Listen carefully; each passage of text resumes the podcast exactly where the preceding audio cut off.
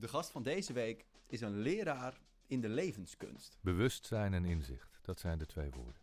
Hij is geboren in Polen ten tijde van het communisme en werd in Nederland eerst een radio-dj op 10, Veronica en de eerste lichting van 538. Magic. Daarna tv-presentator en ook producent van programma's voor bijvoorbeeld RTL en SBS. Het is een kwestie van leren. Maar in 2007, in het jaar dat hij op de lijst met de 100 meest vermogende self-made miljonairs onder de 40 stond, verkocht hij zijn bedrijf aan de Telegraaf. En na daar nog heel even in dienst te hebben gezeten, koos hij ervoor om het roer om te gooien, ontslag te nemen en de wereld over te zeilen op zijn jacht. En mensen die tegen mij zeggen, ja geld is niet belangrijk, die begrijpen er echt helemaal niets van. En die bedoelen het ook niet zo. Daarna heeft hij boeken geschreven, waaronder Master Your Mindset en recent Je bent zoals je denkt. De allereerste die dit geroepen heeft, dat was Boeddha. Masterclasses gegeven waaraan tienduizenden mensen hebben deelgenomen. Niets mag iemand kwetsen. Maar zo zit de werkelijkheid niet in elkaar. En de app Meditation Moments gemaakt. Dat is ultieme liefde. Hier is, vanaf zijn woonplaats in Ibiza, Michael Pilacci. Dag Michael. Dankjewel. Dat is een eh, mooie opsomming. Het is net een sprookje, hè? Ja, het klinkt een beetje als de 100-jarige man, maar eh, ik maak altijd één kleine kanttekening. Ik heb niet de hele wereld rondgezeild, maar ik heb wel lang op een zeilboot eh, gewoond en lang gezeild. En verder klopt het zo'n beetje, ja. Maar je zegt, het klinkt als de 100-jarige man. Jij hebt zojuist boeken vertaald die ook ja, meer dan 100 jaar oud zijn. As a Man Thinketh uit 1903. Ja. Science of Getting Rich uit 1910. Betekent dat dat er in die afgelopen 100 jaar nou gewoon niks aan, aan voortgang is geweest op dat terrein? Dat je toch teruggrijpt op die boeken? Nou, ik, ik, ik ga het liefst terug naar de bron. En ik, dit zijn toevallig favoriete boeken van mij. Ik vind dat ze heel eh, goed zijn geschreven. Eh, meer dan 100 jaar terug. En er zijn al heel veel schrijvers geweest die deze boeken hebben gebruikt om daar weer wat nieuws mee te doen. Als je The Secret kent, wat eh, Rhonda Byrne heeft geschreven, eh, of over heeft geschreven eh, en gepubliceerd heeft in 2006. Dat was voor, voor een heel groot gedeelte gebaseerd op The Science of Getting Rich. Dus er zijn meer boeken geweest die daarover gaan. Hè. Als, ik, als ik dingen roep over de wet van de aantrekkingskracht of in Think and Grow Rich, wat ik ook heb vertaald, krijg ik soms wel eens van jongere mensen het commentaar van, oh, dat is allemaal gekopieerd uit, uit The Secret. Nee, The Secret heeft dat gekopieerd uit die oude boeken.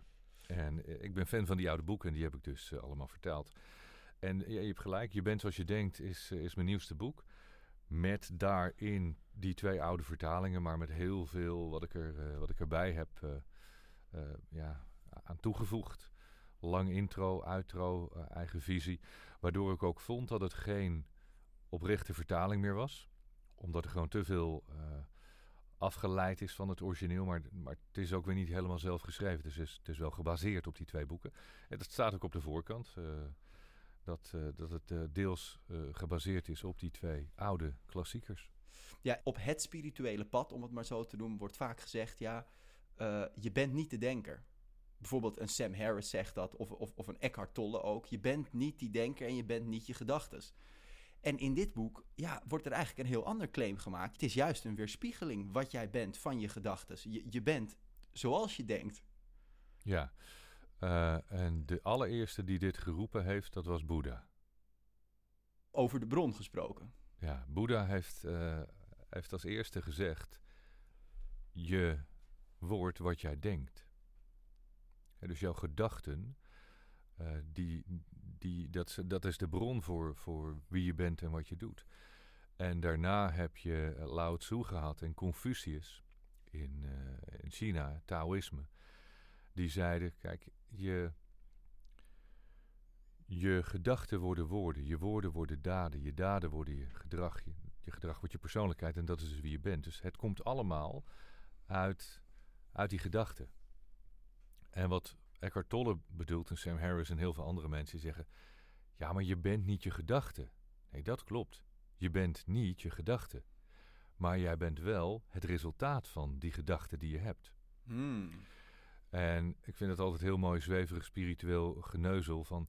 ja, ben je nou wel je gedachte? En eh, nee, want dat ben je niet en je bent niet je ego. Maar weet je, mensen zijn allemaal druk met niks. En vervolgens hebben ze ook niks. En ik maak het gewoon heel simpel en eenvoudig. Je bent zoals je denkt. Zoals je denkt, zo word jij als mens. Dat is wat je doet. Uh, dat is gewoon een feit. Dat is niet eens een filosofie, dat is gewoon een feit. En iedereen die het anders vindt en denkt, ik vind het uh, prima. Maar dit is gewoon hoe het is. Ik heb het niet bedacht, maar dit is gewoon hoe het is. Maar het wordt echt interessant, denk ik, als Ja. je je ook gaat afvragen, kan je dat dan ook gaan sturen? Ja, En in, in het boek wo- worden de claims gemaakt dat dat ook kan. Natuurlijk kan dat.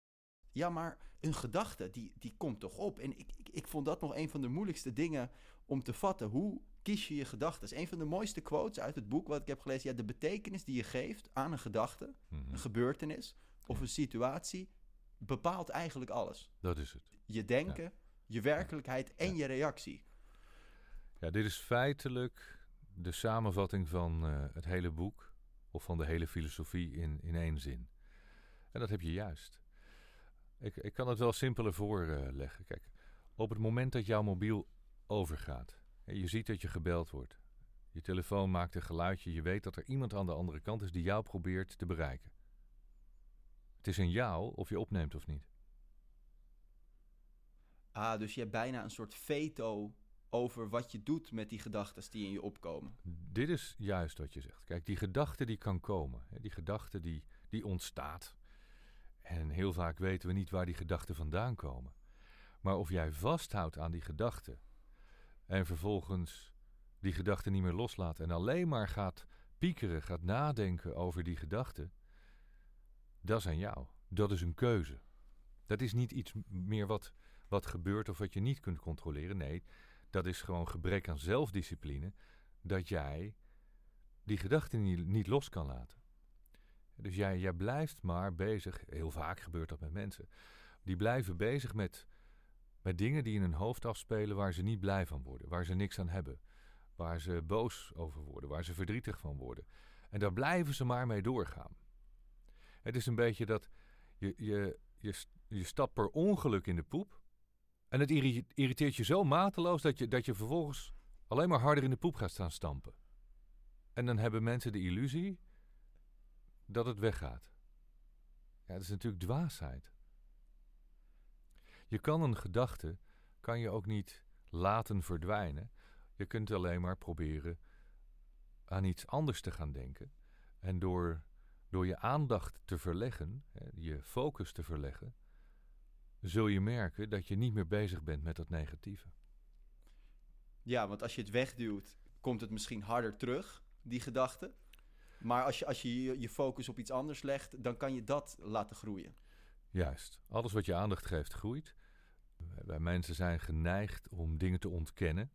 Op het moment dat wij niet kijken of we ontkennen ze of we, we duwen ze weg, dan bestaat het zogenaamd niet. Het is een beetje een klein kind eh, die, die dan eh, de handen voor zijn ogen doet en dan zegt: Ik ben er niet meer. Ja, want ik zie jou niet, dus jij ziet mij ook niet. Nou, is een, soort kleuterontkenningsgedrag van, van mensen, wat mensen hun hele leven met zich meedragen.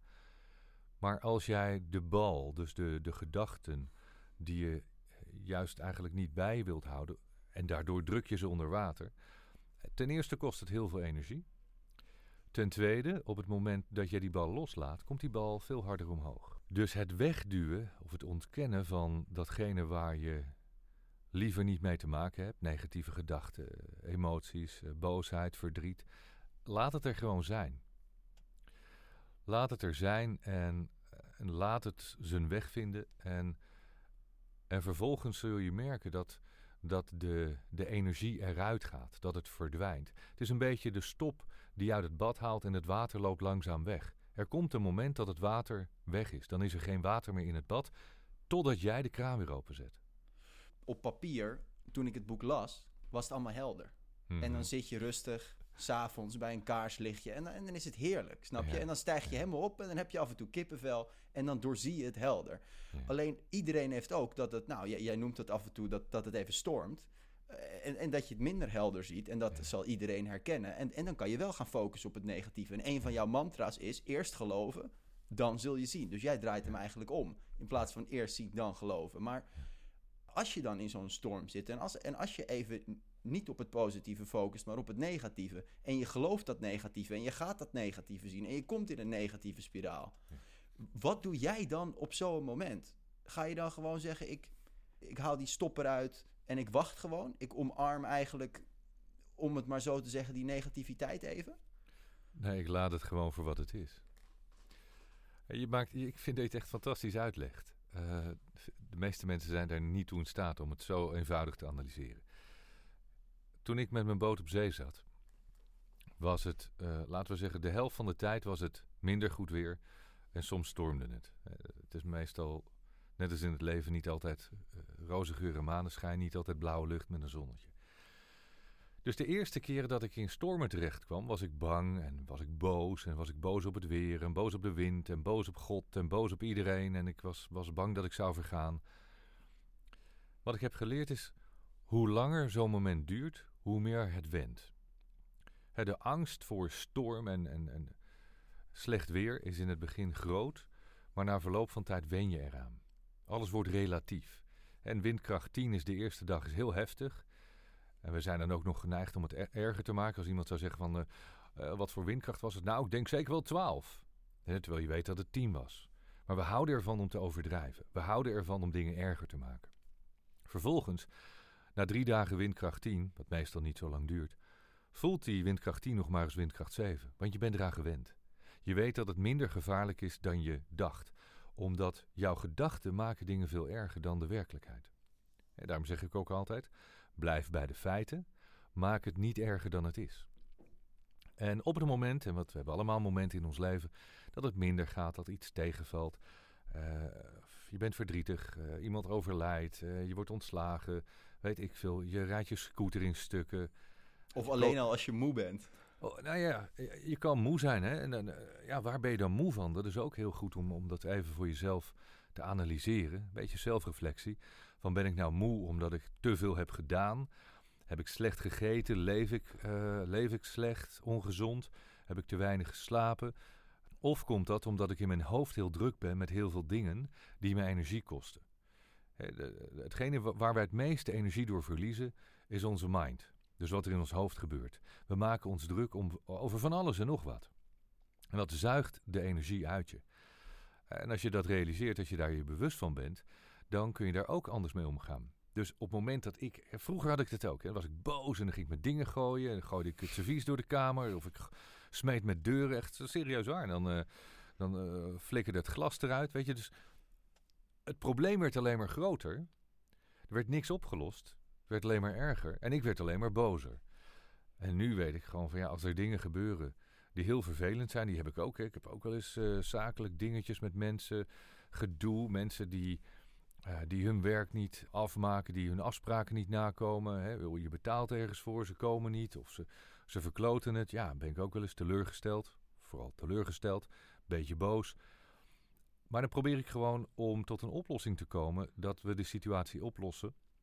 In plaats van uh, het gevecht aan te gaan, want daar heb ik helemaal geen tijd voor. je. Mijn leven is, is, veel te belangrijk om alleen maar leuke dingen te willen doen. Dus ik, ik ga zoveel, zo min mogelijk dat conflict opzoeken en ik ga me zo min mogelijk in die negativiteit ingraven. Maar dat is wel training. Hè? Dat, is, dat is een kwestie van leren. Uh, en ik heb dat moeten leren in de afgelopen 10, 15 jaar heb ik mezelf dat aangeleerd. Um, je kent vast wel dat verhaal van hoe kreeften groeien. Ja. Toch? Je moet Dus uit dat- die schil. Ja, Ja. maar dat, dat ontstaat, eh, als ik de anekdote mag geloven, van een soort druk van binnenuit. Ja. De- dus, dus dat het zo hard van binnen tegen die schil drukt, dat op een gegeven moment die schil wel moet breken of, of, of ver- veranderd worden. Ja.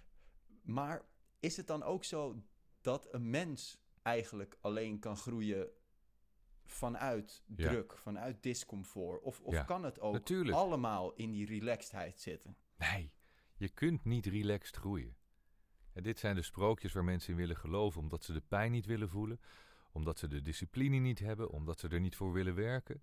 En we leven in een, in een maatschappij waar iedereen op school een medaille krijgt. Of je nou een onvoldoende hebt of een voldoende, het maakt niet uit. Je krijgt een plaatje. Nou, vroeger niet. Je krijgt een plaatje als je eh, het goed had gedaan. Ik, ik weet dat er sportwedstrijden zijn tegenwoordig waarbij iedereen een medaille krijgt voor het meedoen. Ja, de score wordt soms niet meer bijgehouden omdat dat kwetsend kan zijn voor de verliezers. Ja, en wat mensen niet doorhebben, is dat ze een generatie klaarstomen voor langdurige burn-outs en een hele generatie ongelukkig maken, omdat ze niet meer kunnen omgaan met de realiteit. Omdat niets mag iemand kwetsen. Maar zo zit de werkelijkheid niet in elkaar. En dit, is, dit is zo tegennatuurlijk wat er gebeurt de laatste jaren. Hoe mensen omgaan met, met kinderen, met jonge mensen. Dat ze, dat ze daarmee die kinderen uh, eigenlijk in hun ziel kapot maken. Vanuit een goede bedoeling, hè? om, om te, te voorkomen dat ze gekwetst worden. Maar zo werkt het niet. Het is, Maar- het is volkomen tegennatuurlijk. Maar toen jij volledig voor geld wilde gaan, dat was Ja. een periode in jouw leven dat je zei: dat is mijn doel, dat is eigenlijk misschien wel mijn enige doel. Ja. En dat lukte ook, waarschijnlijk daarom, omdat je het zo graag wilde. Alleen in die periode, hè, toen, toen werd je miljonair, van radio naar ondernemen in televisieprogramma's. En was dat, ondanks dat je het graag wilde en dat het lukte, was dat een comfortabele periode? Of was dat gewoon een periode van alleen maar offers brengen, zaaien, zodat je iets kan oogsten in de toekomst? Ja. Er zijn twee dingen nodig voor een bepaald succes op ieder gebied. En dat is dus of dat discomfort, de noodzaak. Je moet echt wel. Je moet, want je hebt geen geld, je hebt niet te eten, je hebt geen dak boven je hoofd. Dan doe je daar alles voor om dat voor elkaar te krijgen. Of er is een enorm verlangen. Een enorm verlangen naar een financiële onafhankelijkheid. Of je bent super verliefd op iemand. En je hebt er alles voor over om, om die persoon voor je te winnen. Weet je, daar doe je alles voor. Daar, daar, daar laat je, je, je. Je cijfert jezelf weg omdat je alles voor die andere persoon over hebt. Dat, dat is ultieme liefde. Dus een onvoorstelbaar, grenzeloos verlangen of een enorme pijn, een grote noodzaak. En bij mij was het allebei. Ik wilde heel graag die financiële onafhankelijkheid. Ik had altijd wel eh, begrepen van op het moment dat je voldoende geld tot je beschikking hebt, dan hoef je niet te werken voor geld. Ik werk heel veel, ik vind werken heel leuk, maar ik hoef dat niet voor geld te doen. En mensen die tegen mij zeggen, ja, geld is niet belangrijk, die begrijpen er echt helemaal niets van. En die bedoelen het ook niet zo. Hè, Iedereen zegt, die zegt dat, dat geld niet belangrijk is, is volkomen dwaas. En ik zal je uitleggen waarom. Voor iedereen is geld belangrijk. Niemand kan namelijk zonder geld leven. Niet in onze wereld. Want je moet je huis betalen, je hypotheek of je huur. Je moet je kleding betalen, je moet je eten betalen, je moet boodschappen doen. Als je een auto hebt, moet je er benzine in gooien. Is niet meer goedkoop tegenwoordig. Als je kinderen hebt, moet je schoolgeld betalen, sportopleidingen. Je moet doktoren betalen, medische zorg. Voor alles is geld nodig. Dus iedereen die, die in de illusie leeft dat geld niet belangrijk is, die spoort totaal niet. Maar je hoort mij nooit zeggen dat iedereen superrijk moet worden of, of alleen maar voor geld moet werken. Integendeel. Maar op het moment, en dat had ik me wel gerealiseerd, op het moment dat je voldoende geld tot je beschikking hebt, dat je niet meer zes of zeven of acht of tien uur per dag moet werken voor dat kleine beetje geld om aan het eind van de maand alle rekeningen te betalen, als dat niet meer hoeft, hou je heel veel tijd over. Dus stel je nou eens voor dat er een bepaalde inkomstenstroom is, waar die dan ook vanuit komt, ik noem dat passief inkomen, die ervoor zorgt dat jij niet elke dag naar je werk hoeft, naar een baan hoeft. Weet je, dat je niet verplicht bent om jouw tijd, tijd te ruilen voor geld. Dan heb je dus tijd over om te gaan studeren, om boeken te lezen, om YouTube-video's te kijken, om daar iets van te leren. Dus je krijgt ineens ruimte om jezelf te ontwikkelen, waar je geen tijd voor hebt als je elke dag moet werken. Je hebt tijd om te besteden aan andere mensen. Je kunt meer tijd aan andere mensen besteden, meer, meer iets doen voor andere mensen, om- omdat je die tijd hebt. Je zou tijd kunnen hebben voor mantelzorg als je moet zorgen voor zieke mensen, voor vrienden, vriendinnen, je partner, je ouders. Ja, dan Maar- bedoel je eigenlijk, sorry dat ik je onderbreek, Ja. maar dan bedoel je eigenlijk, dan kan je dus in plaats van geld krijgen door je tijd te ruilen, kan je geld krijgen door je intelligentie in te zetten of door je sociale skills in Ja. te zetten. Bijvoorbeeld. En dus vind ik het heel belangrijk, en dat is ook wat ik iedereen probeer duidelijk te maken, zeker aan jonge mensen. Zorg nou dat je voldoende geld tot je beschikking krijgt, zodat je meer vrijheid tot je beschikking krijgt. Want wij leven in een systeem waarin iedereen gevangen is. Mensen hebben dat niet in de gaten, maar iedereen die een eigen huis heeft, werkt voor de bank. En mensen hebben geen eigen huis, het huis is van de bank. En jij betaalt alleen maar aan de bank en daar moet je voor werken. Dus je hebt eigenlijk twee werkgevers. Als je, als je in loondienst bent, dan werk je voor je baas en voor de bank. Uiteindelijk is niks van jou, maar je leeft in de illusie dat het allemaal van jou is. En ja, ik vind dat we in, in deze wereld een systeem hebben gecreëerd waar, waar niemand meer echt vrij is. Tenzij, tenzij je los van, van geld kunt leven en, eh, en daar heel gelukkig eh, mee bent. En dat was wat jij toen je in de mediawereld eigenlijk heel veel geld verdiend had en eigenlijk financieel onafhankelijk was, wat je realiseerde, ik wil uit deze red race. Zou ik Ja. het zo noemen? Nou, ik wilde er sowieso uit omdat ik de, de wereld niet meer leuk vond. Ik vond. oh, Het was mijn grootste droom ooit om bij de radio te werken. Maar na twaalf jaar dag in dag uit, elke dag, eh, de radio en tv, het werd gewoon too much. Ik had er geen zin meer in. Je zegt En- politiek gekonkel in de mediawereld. Het was Ja, overleven, ja. zeg je in een interview. Nou, dit Ja. is een podcast over hoe jongeren hun weg kunnen vinden in die creatieve wereld. In, en, en daar eh, ook hun, hun boterham mee kunnen verdienen. Wa- Ja. wa- Wat, moet je doen? Hoe moet je je wapenen tegen, het, tegen dat politieke gekonkel? En hoe ziet dat politieke gekonkel eruit? Nou, dat is heel moeilijk. Dat is echt heel moeilijk. Zeker als je jong bent. Omdat eh, de mensen die de macht hebben, of dat achter de schermen hebben, eh, die bepalen de wetten en de regels en hoe het gaat. En hoe eerlijk en oprecht en ge- gepassioneerd en gemotiveerd je als, als jonge eh, gast of meid bent in die wereld. Je hebt gewoon te doen wat er gezegd wordt. En wellicht dat het een beetje veranderd is. Ik, ik, zit er al lang niet meer in, maar ik weet dat het niet volledig veranderd is. Ik spreek nog wel eens wat mensen. Dus het is niet alleen in de media, het is overal wel. Maar ik vind de media niet een hele fijne wereld om in te werken. En ik, ik kan niet uit heel veel andere bronnen putten, want het is de enige wereld waar ik echt in heb gewerkt. Ja, ik, ik was niet altijd even blij over hoe mensen met elkaar omgingen. En eh, hoe er aan je poten gezaagd eh, werd, achter je rug om. Dat vond ik gewoon heel eh, vervelend. Terwijl er heel veel mensen juist in die wereld zitten omdat ze mooie dingen willen maken.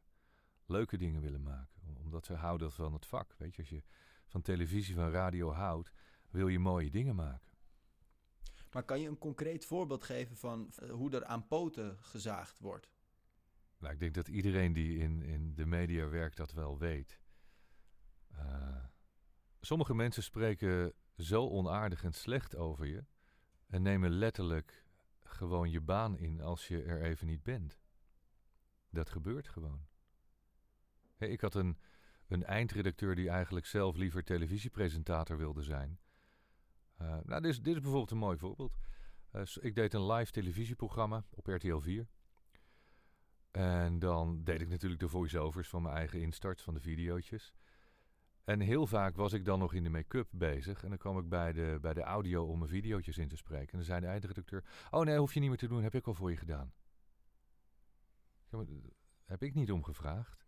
Ja, nee, maar ik wil niet in tijdnood komen. Weet je, er was gewoon iemand die heel graag zelf in de spotlight wi- wilde staan. En zo begon die. Ellebogenwerk. Ja, dus die, die begon eerst op die manier ongevraagd videootjes in te spreken. En toen ik een paar keer afwezig was door omstandigheden, omdat ik ziek was, nam hij mijn plek als presentator in. Dat ik dacht van, nou oké, kan, weet je, I don't care. En ik moet zeggen, hij is er heel ver mee gekomen. Heel ver. Hij is Maar- ongeveer een van de meest machtige mensen in Hilversum inmiddels. Maar dat kan dus wel werken. Ook op termijn. Nou ja, als jij dat de manier vindt eh, die werkt, je behaalt resultaat. Hè, maar als dat de manier is om, om iets te bereiken, dan ja, dat is niet mijn manier. Nee. Dat is niet mijn manier. Maar ook daar, weet je, het is wel iemand die gedreven is door passie. Door, eh, door iets wat hij heel gaaf vond om te doen. Ik vond, met alle respect ook, ik vind ook dat hij er heel goed in is geworden. Alleen waar het om gaat, want dat was je vraag. Ja, als je soms niet oplet, dan, eh, dan wordt je plek gewoon ingenomen. Dus je wapent jezelf ertegen door, door goed present te zijn, goed te kijken en, en niet over je moet heen dus altijd alert lopen. zijn. Je moet altijd alert zijn. En je moet altijd oplettend zijn of de verhalen die, die over je verteld worden wel waar zijn. En het is vaak niet één iemand. Het zijn natuurlijk meerdere mensen die dan ja, die toch wel uit zijn op, op jouw plek. Jij ging wat anders doen. Ik ging wat anders doen. Jij zei, Ik was daar je- klaar mee. ja, Ja. en nu, nu je een concreet voorbeeld geeft, begrijp ik ook wel waarom. En wat Ja. jij deed, jij ging op je boot, niet de wereld overzeilen, maar wel zeilen. Ja. Jij schreef een boek, Dansen in de Hemel. Nou, je ging lezingen geven en op een gegeven moment kwamen daar mensen met vragen. En urenlang gingen ze aan jou vragen stellen. Persoonlijke vragen, soms huilen, soms... En, en je hielp ze op, op bepaalde manieren. En je geliefde Cindy, die zei nou... ik vind eigenlijk dat je hier iets mee moet gaan doen. Want Mhm. de, de- het heeft impact, het doet iets. Ja. Dus ja, inmiddels heb je tienduizenden mensen ja, les gegeven in de levenskunst, zoals je het zelf zegt. Ja, vind ik een mooi woord. Maar is het nou ook zo dat er iets universeels is aan al die... Want jij helpt mensen in een hele korte tijd. Ja. En als ik alles mag geloven, dan zijn er blijvende veranderingen bij die mensen. In een hele korte, kort gesprek. Ja. Is er nou altijd iets waar jij meteen in zo'n kort gesprek naar zoekt bij die mensen? Ja, de kern. Ik, ik, ik haal altijd uit, in één gesprek kom ik volledig tot de kern. En hoe zoek je daarnaar? Door te voelen en te luisteren en eh, vragen te stellen. Eh, maar, maar het is niet zo dat die altijd op eenzelfde plek zit. Nee, natuurlijk niet. Iedereen heeft zijn eigen dingen. Kijk, eh, het is allemaal niet zo heel complex hoor. Vaak heeft het te maken met, met vroeger. Conditionering is ontstaan, dus je denkwijze weer. De manier hoe je reageert, hoe je, hoe je denkt over bepaalde dingen. Hoe jij naar de wereld kijkt, hè, waar dit boekje over gaat. Het komt allemaal voort uit hoe je bent opgegroeid. Hoe je, zoals ik dat noem, je persoonlijke besturingssysteem zich heeft gevormd. En dat heeft te maken met je ouders. Dus heel vaak zit er iets met de ouders. Eh, ik heb eh, te weinig waardering gekregen. Of ik wil nog steeds waardering van mijn ouders. Of ik ben niet eh, goed genoeg gezien. Of ik probeer me nu overdreven in de spotlights te stellen. Want ik voel me altijd ongezien. Of ik wil juist heel veel waardering. Dus ik doe heel veel voor andere mensen. De kern klinkt, zoals je het zegt, als altijd een zelfafwijzingselement. Nou, niet altijd, maar het zijn. Iedereen heeft trigger points. Iedereen. Iedereen. Hè. Sommige mensen eh, wat meer dan andere mensen. Ik, ik heb er niet meer zoveel, maar ik heb ze ook. Maar ik had er een heleboel. En je bent je daar niet van bewust. Dus je komt geregeld in conflict situaties. Met jezelf vooral. Met je partner. Met goede vrienden. Met, met, met je relatie. Heel vaak met je relatie. Heel vaak met de ouders. Ik doe best wel wat coachings. Hè. De laatste, laatste paar weken denk ik dat ik zo'n, nou, wat zal zijn, kleine 50 mensen gesproken heb. Eh, doe ik één op één gesprekken, uurtje, twee uur soms, soms drie uur. Ik ben echt geschrokken over, over de problemen die er zijn met, met ouders. Eh, en dat maakt dus niet uit of je 18 of 20 bent, of 15 of, of 30 of, of 50. Maar ik schrik wel van hoeveel, hoeveel jonge mensen tussen de 15 en de 30 eh, significante problemen met ouders hebben. Of met mensen in de maatschappij, hè, dat, ze, ja, dat ze moeite hebben door de druk van de maatschappij. Omdat ze het gevoel hebben dat er zoveel van ze verlangd en verwacht wordt. Hè, dat, die, dat die opgelegde druk heel erg zwaar aanvoelt. Daar schrik ik wel van. Maar ik haal dat er altijd, nou, laat ik zeggen, in 99 van de 100 gevallen binnen één gesprek uit. Dat is dus aanvoelen. En dan zit er zo'n knelpunt, laat ik het zo zeggen. Ja. En, maar hoe weet je dan binnen toch dat uurtje of die twee uur een blijvende verandering? Dat, Nou, ik- daar moet ik wel even een, een kanttekening maken. Ik wil niet stellen dat na dat ene gesprek het leven van iemand blijvend verandert. Dat is niet voor iedereen waar. Er zijn wel mensen die zoveel inzicht krijgen dat ze ineens denken van wow, ik weet nu waar ik aan moet werken of wat ik kan veranderen. Het is niet zo dat als je na een uurtje bij mij naar buiten loopt, dat dat allemaal opgelost is. Je nee, moet het is geen tovenarij, maar het Nee. kan wel gebeuren. Het komt Het, wel nee, voor. het, het gebeurt zeker. Alleen het gebeurt op het moment dat jij er zelf mee aan de slag gaat. En wat wij dus heel duidelijk zien. eh, We hebben nu afgelopen jaar weer een eh, Leef je mooiste leven programma gedaan. Gaan we in januari weer een eh, starten. Mensen die programma's volgen online, hè, want live kunnen we allemaal niks doen. En ik doe nu denk ik zeven jaar online programma's. Dus doe echt videolessen. Zoals wij nu met elkaar praten. Soms video's opgenomen, heel veel live, Q&A's, één op één coachings. Dan geef ik heel veel les in communicatievaardigheid, in die denkwijze, hoe je omgaat met jezelf, waar je het zelf misschien niet ziet. Ik doe niet veel anders dan jou bewust maken van, van die stukjes die je niet ziet. En als je dat wel gaat inzien, dan, eh, dan geef ik je ook nog wel wat hulpmiddelen natuurlijk. Maar als je daarmee aan de slag gaat, wat heel veel mensen gedaan hebben, ja, dan ga je naar blijvende verandering. En blijvende verandering betekent dan, ik heb gewoon veel minder gedoe op mijn werk, minder gedoe in mijn relatie, met mijn vrienden. Ik kan andere mensen beter begrijpen. Mensen begrijpen mij beter. Weet je? Dus dat, dat is een enorm groot gedeelte van al die pijnpunten die, die veel mensen hebben. Tot aan, Ik heb mijn baan opgezegd, ben voor mezelf begonnen, ik heb een andere baan gevonden, ben verhuisd naar het buitenland, ben in Spanje gewoond, Bali, Italië, de hele wereld, weet je. Dat, Ibiza. Ibiza. Men- mensen hebben dromen, mensen hebben, hek, althans, dat hoop ik altijd, dat mensen dromen hebben. En die, eh, die gaan ze waarmaken. En niet iedereen, ook hier weer, hoeft hele grote dromen te hebben. Het mag ook klein zijn, maar ik zie wel mensen die ja, binnen drie jaar nou ja, bijna financieel onafhankelijk zijn, een eigen bedrijf hebben, eh, dermate veel inkomstenstromen hebben uit producten die ze verkopen, dat hun hele leven totaal veranderd is. En dan is het codewoord is dus inzicht. Inzicht. Bewustzijn en inzicht, dat zijn de twee woorden. En daarna heb je wel absolute discipline nodig en actie. Hè? Want zonder actie geen resultaat. Je moet het wel zelf doen. Ik had heel veel moeite toen ik het boek The Secret las. Omdat, ja, daar pretenderen ze te vertellen dat als jij in een donkere kamer gaat zitten zonder enig contact met de buitenwereld en je gaat zitten denken over alles wat je wil, dat dat dan vervolgens, eh, dat er op een gegeven moment op een deurtje geklopt wordt in die donkere kamer en dat het er dan is. Daar geloof ik niet in, maar dat gaat altijd via een daad, toch? Ja, ja. Ik, ben het ik ben met je eens. Kijk, het is overigens wel een heel goed boek, Secret. Eh, wat erin staat, dat, eh, dat, ik geloof dat wel. Ik ga af en toe wel in die ruimte zitten. Of dat nou een donkere kamer is, maar meestal is het bij mij de witte kamer. Of een gouden piramide waar ik mezelf in een meditatie naartoe verplaats. En dan probeer ik op een bepaalde energiefrequentie te komen, een, een vibratie, een trilling waardoor ik bepaalde dingen kan aanvoelen en uitstralen.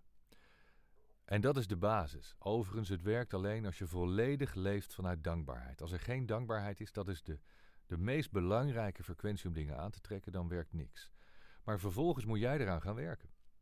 Wat je stelt, als jij niets doet, als jij niet in actie komt, ja, in mijn optiek, al die mensen die gaan zitten en manifesteren, ja, ik geloof er niet in. Ik, ik ken echt niemand, niemand, hè, in al die jaren dat ik dit doe en laat ik zeggen, in, in mijn 50 jaar dat ik hier rondloop, ik ken niemand die mij heeft kunnen aantonen dat alles gemanifesteerd is zonder zelf iets te ondernemen.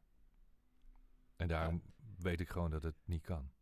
Nou, dat vind ik een rustgevende gedachte, in ieder geval, want dan, dan begrijp ik er nog iets van. Alleen, jij gelooft ook in dingen die verder gaan dan de wetenschap. Ja. Eh, bijvoorbeeld eh, kosmi- kosmische intelligentie. Ja. Of over, in, nou, in Bali, hè, vertel je in je boek, heb je een, een ervaring gehad die, die, die mij deed denken aan trippen bijna. Ja, ja. Of, of Mhm. spiritual healings online. Kan je mij uitleggen wat er meer is dan de wetenschap ons vertelt? Wetenschap is belangrijk en mooi dat het er is. Maar wat wetenschap voornamelijk doet, is iets aantonen wat al bestond. Dus mensen die zeggen, ja, er is geen wetenschappelijk bewijs voor. Ja, dat ligt aan de wetenschap dat ze dat nog niet hebben kunnen onderbouwen. Er moet altijd iets zijn, zodat wetenschappers daarna kunnen gaan aantonen dat datgene wat mensen hebben waargenomen ook daadwerkelijk bestaat. Vind ik heel raar. De, de evolutie bestond al voordat Darwin op aarde kwam. Dingen waren en dingen zijn zonder dat je ze hoeft aan te tonen. Maar als je iets wil aantonen, is dat prima. En het, het is soms goed dat mensen dat vanuit de wetenschap kunnen onderbouwen. Dat mensen zeggen, oh nou, nou geloof ik het ook. Ik geloof in bepaalde dingen. Er, er zijn miljarden mensen op deze aarde die in dingen geloven. Die nog nooit iemand heeft gezien. Nog nooit iemand heeft kunnen onderbouwen. En toch zijn er al duizenden jaren boeken over volgeschreven. Kijk naar Bhagavad Gita, een Tao Te Ching, een Bijbel. Dat zijn boeken waar, waar honderden miljoenen, misschien wel miljarden exemplaren van over de wereld zijn gegaan. Het zijn grotendeels verhalen die, die je niet wetenschappelijk zou kunnen noemen of wetenschappelijk zou kunnen onderbouwen. Maar zou je dan kunnen stellen dat het allemaal niet waar is? Einstein deed eerst zijn waarnemingen, kreeg zijn inzichten, ingevingen en ging ze daarna wetenschappelijk onderbouwen om te zorgen dat de wetenschap, de rest van de wereld, hem zou geloven in wat hij al lang wist. Dat is mijn visie. En ik zie het niet zo dat de wetenschap iets ontdekt, want alles is er al. Alles, alles is er al. Er, er hoeft niets ontdekt te worden. Het is er allemaal al. Dat wij misschien niet van alles het bes- bestaan weten, dat ligt aan ons. E- Alan Watts, dat is Ja. ook iemand die jij heel hoog hebt zitten volgens mij. Een bron van inspiratie. Absoluut. Ja, ik vind Alan Watts magic. ik kan ook dingen van hem lezen en dan, en dan krijg ik inzichten, vind ik heerlijk. Alleen, ik, ik las laatst dat hij heel vroeg is overleden aan een alcohol- en nicotineverslaving.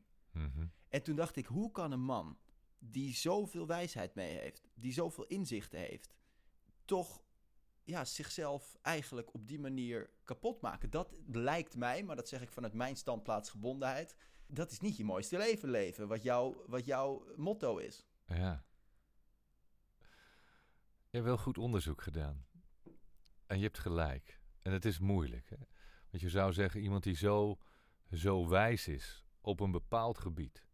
Ik vind het een geweldige filosoof. Man die fantastische verhalen heeft verteld. Prachtige boeken heeft geschreven. Ja, hoe kan het dan zijn dat zo iemand misschien te veel alcohol dronk en rookte en daaraan verslaafd was? dus blijkbaar toch niet kon omgaan met het leven. Als we kijken naar heel veel popsterren, zijn natuurlijk eh, voorbeelden. Veel grote pophelden worden niet ouder dan 5, 6, 27. Door allerlei gebruik van, van middelen die, die je niet gezonder maken. Dan zou je ook kunnen zeggen: is, is dat dan succes? Of is dat nou de ultieme mislukking? Het niet kunnen omgaan met succes. Dat is ook een interessant vraagstuk. Alan Watts was iemand die op bepaalde gebieden heel veel zinnige dingen wist te vertellen. Maar dat wil niet zeggen dat je als mens, en we zijn nog allemaal steeds mensen, jezelf kunt controleren door te zeggen: ja, ik ga eh, minder drinken of minder roken of minder slechte dingen doen. En toch staat dat blijkbaar los van elkaar. Dus dan kan je wel de inzichten en de wijsheid hebben, maar misschien niet de discipline om het in handelen om te zetten. Ja. En het is een keuze natuurlijk. Ik drink ook alcohol. Ik vind wijn lekker. Ik dronk vroeger heel veel sterke drank. Dat doe ik allemaal niet meer. Ik probeer niet te veel te drinken omdat ik gezond wil leven. Maar soms zeg ik ook tegen mezelf van nou weet je, eh, ik zou ook wel minder kunnen drinken. Of gewoon stoppen.